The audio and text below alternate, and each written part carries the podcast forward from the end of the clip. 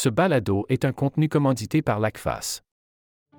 Bienvenue au balado Le savoir et le dire, une traversée de nos communautés proposée par l'ACFAS qui nous mène sur le chemin du savoir et de la recherche en français. L'ACFAS, qui compte six antennes régionales dans la francophonie canadienne, a pour mission de faire la promotion de la recherche, de l'innovation et de la culture scientifique en français au pays. Je m'appelle Mélanie Tremblay et je serai votre guide dans cette traversée scientifique pan-canadienne. Parce que le savoir et le dire, c'est la promesse de la vitalité de notre culture scientifique. Dans cet épisode, nous nous arrêtons au Manitoba, où nous aborderons la question de l'importance de transcender les barrières linguistiques.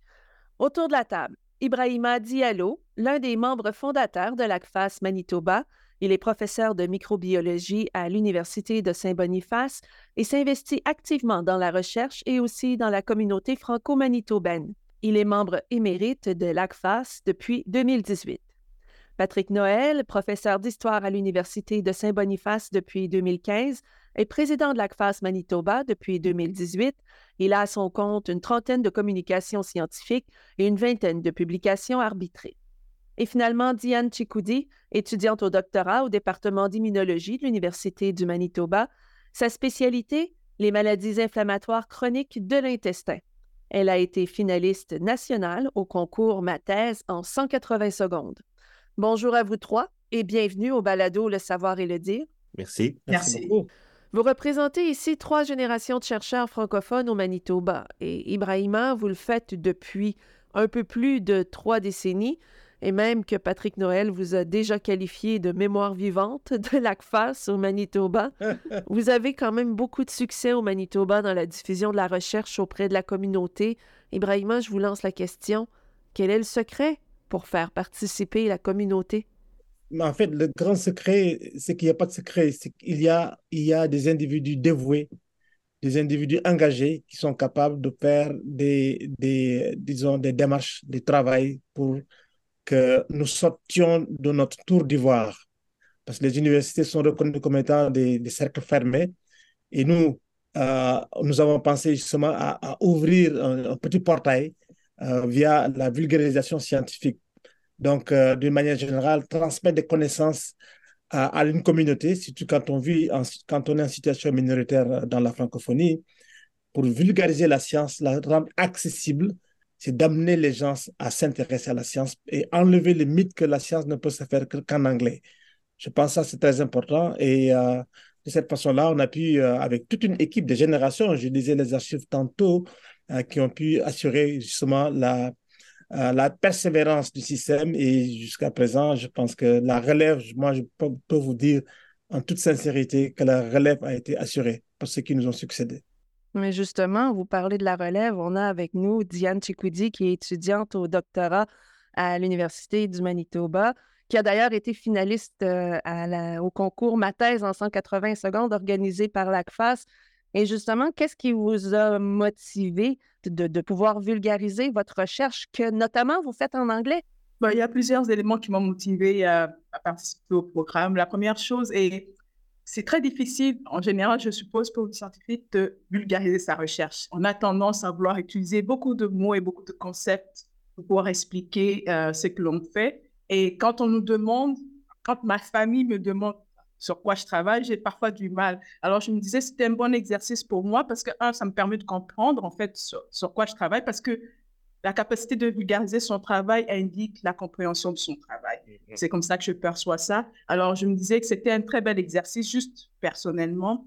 Et je travaille sur les maladies inflammatoires de, l'intestin. Alors, c'est quelque chose qui touche des humains, des vraies personnes. Alors, c'est important de pouvoir leur amener euh, les informations, de pouvoir leur indiquer qu'est-ce qu'on est en train de faire pour pouvoir les aider. Et c'est important de le faire dans un langage que tout le monde peut comprendre, que ce soit un enfant, parce que la maladie touche autant les enfants que des adultes, et que ce soit un enfant, que ce soit un adulte, être capable d'accéder à l'information. Et en plus de le faire en français, bah, français c'est ma langue maternelle, alors je trouve que c'est important que je sois capable de garder cet élément de la langue avec laquelle j'ai grandi, que je communique avec ma famille, de pouvoir leur expliquer ça dans leur langue aussi pour qu'ils puissent comprendre, même si je le fais en anglais.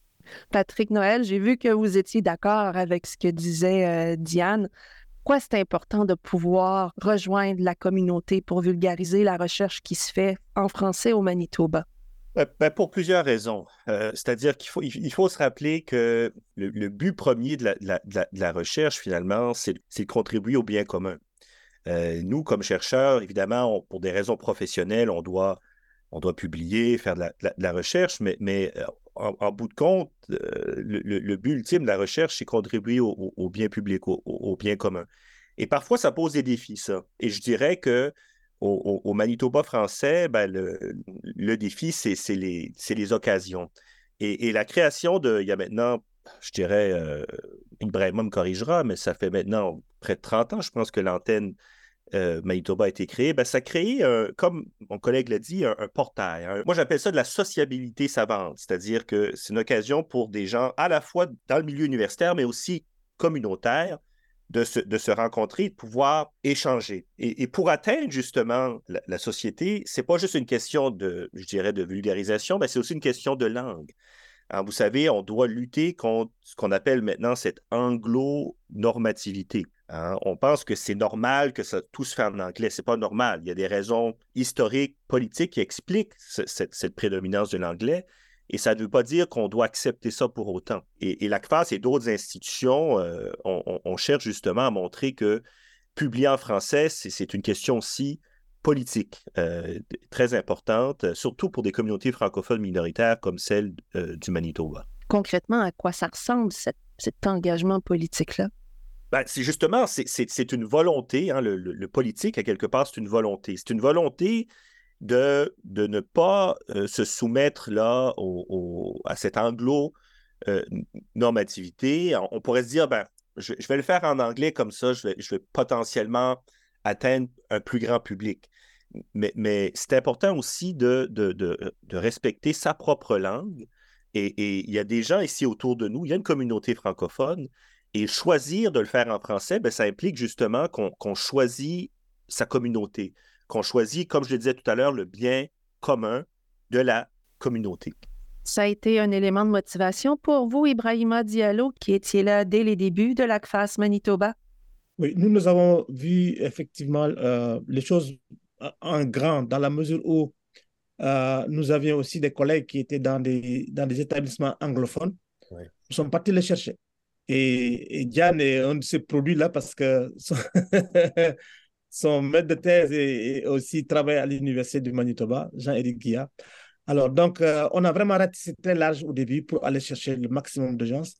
Et aussi, il ne faut pas oublier une composante très, très importante de cette francophonie-là, c'est que nous avons aussi dans le système scolaire, nous avons aussi des étudiants en immersion qui font, qui ont fait, ils ont, ils ont un symposium qui s'appelle MSS, c'est Manitoba School Symposium, où on allait, nous, en tant que francophones, on allait là-bas comme des, comme des juges mais on jugeait tout le monde, mais les étudiants qui avaient fait des travaux en français n'avaient pas de juge. Alors, ça aussi, ça nous a piqué au vif. On dit, mais non, ça n'a pas de sens là.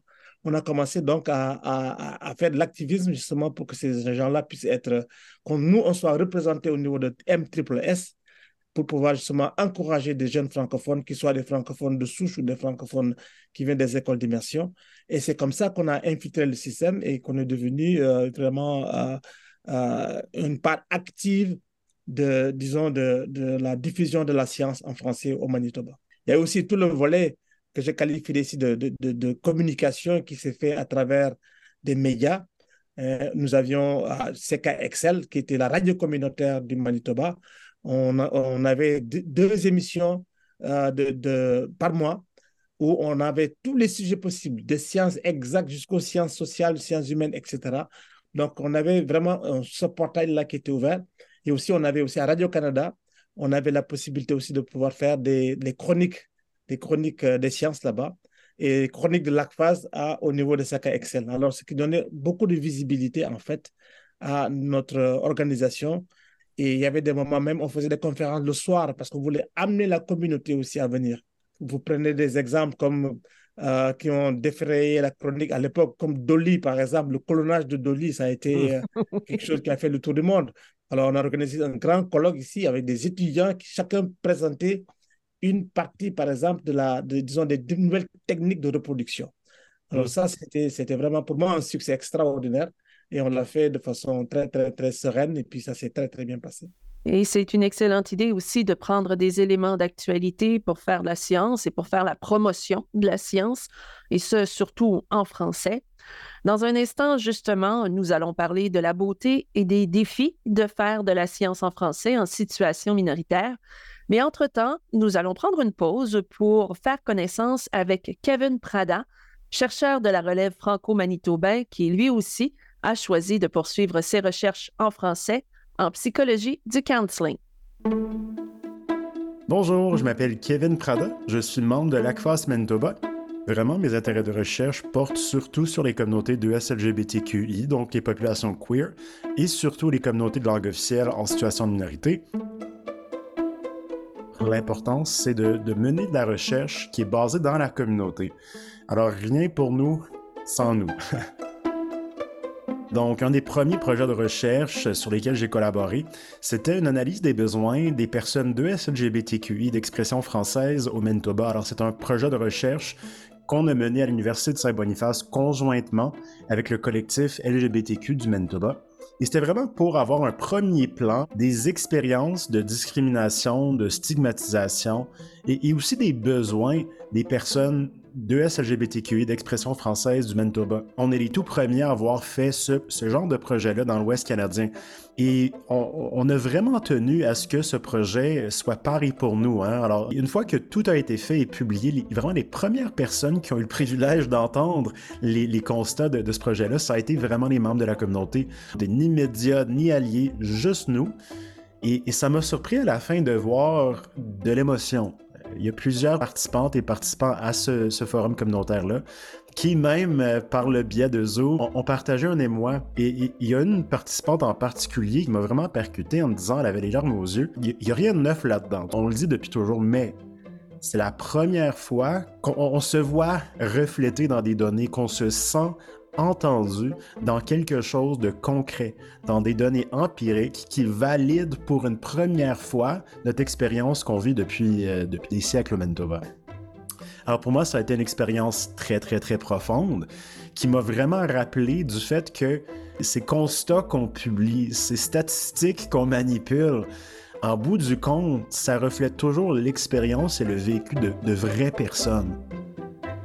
Euh, pour moi, l'ACFAS m'a permis de m'essayer dans plusieurs différents forums euh, qui ont été vraiment accessibles. Ma première présentation scientifique, ça a été une journée du savoir animée par l'ACFAS de l'Université de Saint-Boniface.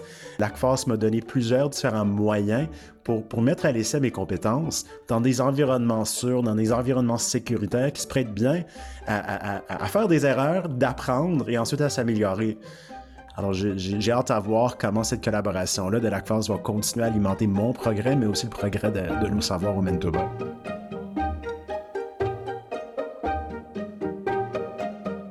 Vous écoutez le balado Le savoir et le dire de l'ACFAS. On revient avec Ibrahima Diallo, Patrick Noël et Diane Chikoudi de l'ACFAS Manitoba.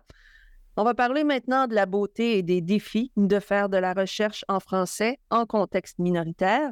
Diane, euh, vous étudiez justement à l'Université du Manitoba, qui est un établissement anglophone. On l'a dit tout à l'heure, vous étudiez en immunologie. Il me semble que les étoiles n'étaient pas alignées pour que vous puissiez poursuivre de la recherche en français. Pourtant, vous le faites à votre façon et vous le vulgarisez aussi en français. Qu'est-ce qui vous motive justement à pouvoir persister à le faire en français à votre façon? Ce qui me motive le plus, c'est que je me rends compte que les gens doivent faire la recherche dans la langue dans laquelle, la langue dans laquelle ils maîtrisent. Un, ça nous permet de nous rendre, de rendre les choses beaucoup plus faciles pour nous. Parce que je dois l'admettre, moi, quand j'ai, moi, quand j'ai commencé à l'école, moi, j'ai fait tout mon cursus scolaire en français. Donc, je ne connaissais pas, je parlais pas l'anglais, en fait. Donc, je n'étais pas du tout bilingue. Et quand je suis arrivée à l'université, les, matériels, les matériaux dont j'avais besoin pour comprendre, la plupart étaient en anglais. Alors, ça m'a, c'était très, très difficile pour moi d'être capable de me mettre au même niveau que les autres étudiants qui avaient déjà la facilité à apprendre et à parler l'anglais. Alors, une chose qui m'a le plus motivée à rester, à pouvoir faire des choses en français, c'est que je veux être capable de donner des informations à ceux qui sont derrière moi, qui sont peut-être dans la même situation que moi, qui ont besoin de comprendre, mais qui n'ont pas le matériel nécessairement accessible pour eux, pour leur permettre de faciliter leur recherche. Ça, c'est un des motifs vraiment primaires qui me permettent qui me pousse à rester en français. Et deuxième élément, c'est que ça m'ouvre aussi beaucoup plus de portes, honnêtement, parce que je parle présentement les deux langues, donc je parle autant le français que l'anglais. Donc, je n'ai pas cette limite où je suis obligée de publier que en anglais. Je n'ai pas cette limite que je dois, seulement participer à des conférences en anglais. Je peux autant aller dans des conférences en français que dans les conférences en, en, anglais. Et j'ai aussi cette chance de pouvoir faire des collaborations avec beaucoup de chercheurs qui ne sont pas nécessairement anglophones, par exemple en France, en Belgique, en Suisse, parce qu'on parle tous le français en Afrique. En Afrique, il y a tellement de pays qui sont francophones et qui ne parlent pas du tout l'anglais. Et quand on fait beaucoup, par exemple, en immunologie, on fait beaucoup de recherches sur les maladies infectieuses comme la malaria, par exemple. La malaria, ça touche beaucoup de pays euh, tropicaux qui sont francophones en Afrique. Alors, si je dois faire de la recherche, que je suis anglophone, dans quel type de collaboration est-ce que je peux faire avec ces, de euh, avec ces chercheurs qui sont en Afrique? Alors que j'ai l'avantage de parler le français, de pouvoir communiquer plus facilement avec ces chercheurs, donc avoir un peu plus de facilité à créer des collaborations. Donc, il y a beaucoup, beaucoup d'éléments qui poussent à rester et à travailler de la recherche en, français. Donc ça, ça fait partie de la beauté de pouvoir faire de la recherche en français. Mais on parlait un petit peu plus tôt de la difficulté de, de, de pouvoir le faire en français. On dit que l'anglais est la lingua franca de la recherche. Patrick, Ibrahima, comment est-ce que vous, vous, vous le défendez de, de pouvoir parler en français dans vos disciplines respectives? La langue, euh, ce n'est pas seulement un outil de, un simple médium de communication. C'est beaucoup plus que ça. C'est un aspect essentiel, je dirais, de, son, de son identité. C'est un aspect essentiel également de toute culture, de toute communauté. Donc, pour moi, ça va de soi que publier dans sa langue ne devrait jamais être un obstacle. La, bonne science, elle peut se faire dans, toutes les langues. Et les raisons pour lesquelles l'anglais triomphe présentement, c'est des circonstances je dirais, économiques, politiques, euh, qui n'ont rien à voir, en fait, avec la, logique de la science elle-même. Euh, c'est sûr que ça représente un défi hein, dans l'écosystème de la recherche de choisir le français, mais si on ne le fait pas, on contribue finalement qu'à ne renforcer hein, cette, cette normativité de, de l'anglais. Ibrahima, qu'est-ce qui vous motive? Qu'est-ce qui, me, motive, moi, c'est, le fait de pouvoir transcender, si vous voulez, les barrières linguistiques, en ce sens que je me suis dit, nous sommes petits, mais nous pouvons aussi jouer dans la cour des grands. Et je peux vous donner ici un exemple concret qui résulte justement de la contribution de la phase, parce qu'avec euh, les couleuvres de Narcisse, parce qu'ici, nous avons la capitale mondiale des couleuvres qui se trouve à quelques kilomètres de Winnipeg, et il y avait une vidéo qui avait été faite dans les années 80, en anglais exclusivement, et puis moi, bon, quand j'ai commencé avec l'ACFAS, l'ACFAS avait même financé, de, disons, des exécutions régulières. Et c'est là où on a pu justement faire un film sur ces animaux-là. On l'a fait aussi bien en français qu'en anglais. Donc, on avait des outils vraiment qui ont été même, euh, euh, euh, comment dirais-je, récompensés par les Blues Awards ici, la version anglaise. Donc, c'est une bonne façon de percer, si vous voulez, cette question de, d'anglo-dominance, c'est de pouvoir jouer sur leur propre terrain et d'amener une connaissance une connaissance qui, qui, doit être, qui doit en fait euh, égaliser un peu, euh, disons, le, jeu, dans un certain sens. Alors pour ça, moi, j'étais très, très, très fier de ça et je me suis dit, bon, euh, nous pouvons certainement apporter des changements dans, dans, dans notre environnement, travailler en français, réfléchir en français, diffuser en français et en anglais. Je pense que c'est ça notre atout. Et je voulais juste, pour finir, apporter une petite précision ici. Moi, j'avais fait une petite publication qui est sortie dans, sur justement ces couleurs-là, qui était sortie dans, dans, dans les cahiers, dans la, revue du CEFCO, euh, et qui, 30 ans plus tard, a été vue par un Français en France qui s'est qui, qui déplacé ici, qui s'est venu à Winnipeg pour faire un reportage sur ces animaux-là. Et actuellement sur YouTube, il s'appelle Dr. Nozman. Vous pouvez visiter ça, c'est les couleurs de Narcisse il y a eu plus de 880 000 visiteurs de ce site-là. Alors, donc, vous voyez un peu ce que ça peut faire. Ça peut faire tâche d'huile, disons. Continuons à avoir confiance en nous et, d'être présents aussi dans le domaine de la connaissance. Et justement, ben, vous le faites très bien au Manitoba. Les chercheurs francophones sont présents, ils sont connus, ils sont aussi reconnus depuis longtemps. Si vous permettez, on va s'arrêter un moment, le temps de donner la parole à notre compteur en résidence, Marc Poirier, qui dresse le portrait de la vitalité scientifique en français au Manitoba. Les francophones de notre continent avaient la bougeotte, une bougeotte habituellement volontaire, mais parfois imposée. Depuis 2019, une quarantaine de chercheurs, appuyés de plus de 25 partenaires institutionnels, mènent le projet ambitieux de comprendre et d'analyser les mouvements migratoires des francophones en Amérique du Nord pendant trois siècles. Les recherches portent sur quatre populations distinctes les Acadiens, déracinés de force, les Canadiens français qui ont planté des racines un peu partout, les Métis qui ont occupé une bonne partie du centre du continent, et enfin les migrants franco-européens et libano-syriens qui se sont établis sur tout le continent.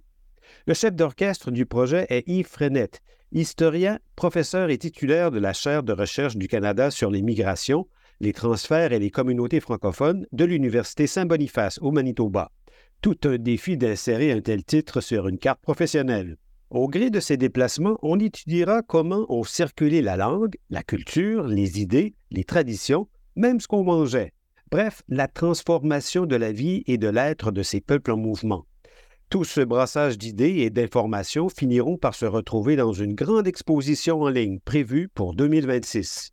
Tous les chemins de la migration des francophones en Amérique du Nord y mèneront. Ici Marc Poirier pour le balado, le savoir et le dire. Vous aimez cet échange avec des scientifiques de votre province?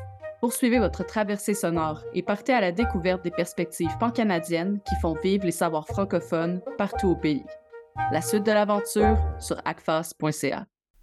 On poursuit notre conversation avec Ibrahima Diallo, Diane Chikoudi et Patrick Noël de l'ACFAS Manitoba. Et là, on va prendre un moment pour regarder dans nos boules de cristal pour euh, poser un regard sur l'avenir de la recherche en français, particulièrement au Manitoba. On parlait, Patrick Noël, des succès, des grands succès de l'ACFAS Manitoba. Qu'est-ce qu'on peut faire pour assurer la pérennité de ces, de ces succès-là et de maintenir la diffusion de la recherche en français? Faire de la recherche, diffuser les connaissances, hein, ça ne se fait pas hein, avec de, hein, de l'amour et de l'eau fraîche. Hein, comme on dit, ça prend des conditions, il y a des conditions de production. Et la, recherche en français dans un milieu minoritaire, elle devrait être davantage valorisée par le gouvernement euh, fédéral. Une communauté en situation minoritaire francophone compte souvent sur son université. C'est souvent le phare de, la communauté, son université. Et pour cette raison-là, le, fédéral devrait davantage investir dans, la recherche euh, en milieu minoritaire. Tout ça pour dire que l'avenir, elle repose pas seulement sur des grands esprits, euh, sur des gens qui donnent du temps, comme Ibrahima. Ça prend aussi un minimum de conditions pour réussir et, je l'espère que, notre gouvernement fédéral euh, agira ici dans, dans l'avenir. Ibrahima, vous, dans votre boule de cristal, qu'est-ce que vous voyez pour l'avenir de la recherche en français? Moi, je, vois un avenir euh, très, très, très euh, favorable. S'ils en jugent au passé, parce que si l'ACPAS a été créé il y a plus de 30 ans et l'ACPAS a survécu et, et, a, pu atteindre, disons, cette envergure-là. Euh, évidemment, je veux dire aussi que c'est très important de voir l'évolution aussi de nos structures universitaires. Moi, quand je, quand je suis arrivé ici, il y avait très peu de profs qui avaient des doctorats on avait juste des programmes de premier cycle. Donc, maintenant, la majorité, je peux dire 98% des profs qui enseignent ici ont des doctorats et sont intéressés à la recherche. C'est des jeunes qui viennent déjà avec un bagage. Il y en a qui finissent leur, euh, doctorat ici. Donc, ils ont des sujets qui peuvent encore continuer à, à fructifier à, et à être diffusés. Et l'autre élément sur lequel je voulais euh, venir, évidemment, c'est toujours la question de la structure de nos universités, parce que si vous êtes une petite université, vous êtes surtout tourné vers des études de premier cycle. Mais je pense que maintenant, avec toute, la, toute, la, toute euh, la question de, disons, des nouveaux médias, on peut faire aussi des collaborations avec d'autres universités. Donc, c'est comme ça que des chercheurs, 3, 4, 5 chercheurs peuvent travailler sur un sujet particulier. Et c'est là où, justement, nous devons profiter de cette, de cette, de cette nouvelle technologie pour accroître nos capacités, si vous voulez, de, de collaboration et nos capacités de recherche. Diane, de votre côté, dans votre boule de cristal, vous faites partie de ces jeunes chercheurs qui vont encore en faire pendant de nombreuses années. Comment est-ce que vous voyez l'avenir de la recherche en français? Euh, moi, je pense qu'il y a beaucoup d'espoir dans l'avenir euh, euh, de la recherche en français. déjà, juste le fait que je puisse être capable de le faire, je trouve que c'est déjà quelque chose. Je pense que c'est, il y a le fait que l'ACFAS existe aussi, ça donne la chance aux gens qui travaillent et qui étudient en français de pouvoir continuer à faire de la recherche en français. Moi, j'ai eu la chance de pouvoir, grâce à l'ACFAS, aller participer à des conférences où euh, je pouvais présenter ma recherche et ce n'était pas des conférences de vulgarisation nécessairement parce qu'ils fournissent des fonds pour que les étudiants puissent aller, à l'extérieur faire présenter leur recherche dans des conférences francophones. Ça, c'est quelque chose que je pense, le soutien aux étudiants pour qu'ils puissent faire de la recherche de manière internationale, c'est vraiment quelque chose que je trouve qui est très important. Donc, ça montre l'importance que l'ACFAS accorde à la relève aussi. Donc, ça, c'est une chose que je trouve qui me donne l'espoir, en fait. Justement, vous évoquez la relève. Comment ça se passe, le recrutement de la relève? Est-ce que les jeunes sont intéressés, un, à faire de la recherche, deux, à pouvoir la faire en français? Patrick? Ben, ça, c'est une, très bonne question. Puis l'ACFAS organise maintenant depuis oh, plusieurs années, hein, j'ai presque le goût de dire qu'on est rendu presque à notre 20e édition, euh, ce qu'on appelle la journée du savoir. Et cette journée-là, elle est exclusivement consacrée euh, aux étudiants. C'est l'occasion pour eux de faire l'expérience de la communication savante en présentant hein, un, projet de recherche qu'ils ont fait euh, bon, dans, le cadre de, l'un de leurs cours. Et, souvent, c'est en faisant cette expérience-là qu'ils prennent goût à la recherche. Moi, je peux le dire, il y a maintenant oh, presque 20 ans, ma première communication, elle a été faite dans le cadre d'une journée du savoir, mais j'étais acadien au Nouveau-Brunswick, dans la CFAS. Euh, et, c'est comme ça que, j'ai eu ma piqûre, quoi. Alors, les, occasions sont peut-être relativement rares dans une communauté francophone minoritaire pour les étudiants de, goûter la recherche, mais, mais ce que l'ACFAS nous permet de faire avec le Journal du savoir est très certainement une, bonne façon de, recruter, entre guillemets, là, euh, des, francophones pour la, pour la recherche. Ibrahima, vous voulez enchaîner? Oui, je renforce cette euh, assertion de, de, Patrick euh, parce qu'il faut faire participer les jeunes. Je pense que c'est très important. Nous avons ici la journée du savoir. Et avant la journée du savoir, on avait un événement qu'on appelait Sciences Concours, que vous pouvez entendre dans les deux, dans les deux mots. Hein? Les gens couraient la science. Il y avait 500 étudiants qui venaient, de, qui venaient, élèves plutôt, qui venaient ici pour faire, par exemple, des projets scientifiques euh, par exemple, la résistance des matériaux en utilisant du papier recyclé pour faire, le, disons, l'élément qui est le plus solide possible. 500 personnes ici dans un gymnase. Et c'est ça qui crée un peu l'enthousiasme, parce que pour faire de la science aussi, il faut, être, il faut non seulement être impliqué, mais il faut avoir aussi le goût à la chose, le goût de la découverte, le goût de repousser les frontières du savoir. Et, moi, je pense que si on arrive à injecter, si vous voulez, ce, virus à, nos étudiants, à nos élèves, je pense que la contagion va se faire beaucoup plus facilement. Eh bien, on souhaite donc qu'ils soient nombreux à l'attraper. C'est malheureusement tout le temps qu'on a aujourd'hui. Nous aurions pu discuter longtemps de la vitalité de la recherche en français au Manitoba. Ibrahima Diallo, Patrick Noël, Diane Chikoudi, je vous remercie d'avoir pris le temps de parler de recherche au balado Le savoir et le dire. Merci, merci beaucoup. J'en profite aussi pour remercier Kevin Prada, étudiant à la maîtrise et membre de l'ACFAS Manitoba. Le savoir et le dire est une idée originale de l'ACFAS. À la recherche, Raphaël Pelletier et Rebecca Lazarenko. Coordination, Audrey-Maude Falardeau. Compteur en résidence, Marc Poirier. Animation, Mélanie Tremblay pour Réseau.presse. Musique, Downing Sprite et Skeptical de Lincoln Davis. Le savoir et le dire est un contenu commandité et produit par l'ACFAS. Pour écouter tous les épisodes, visitez acfas.ca.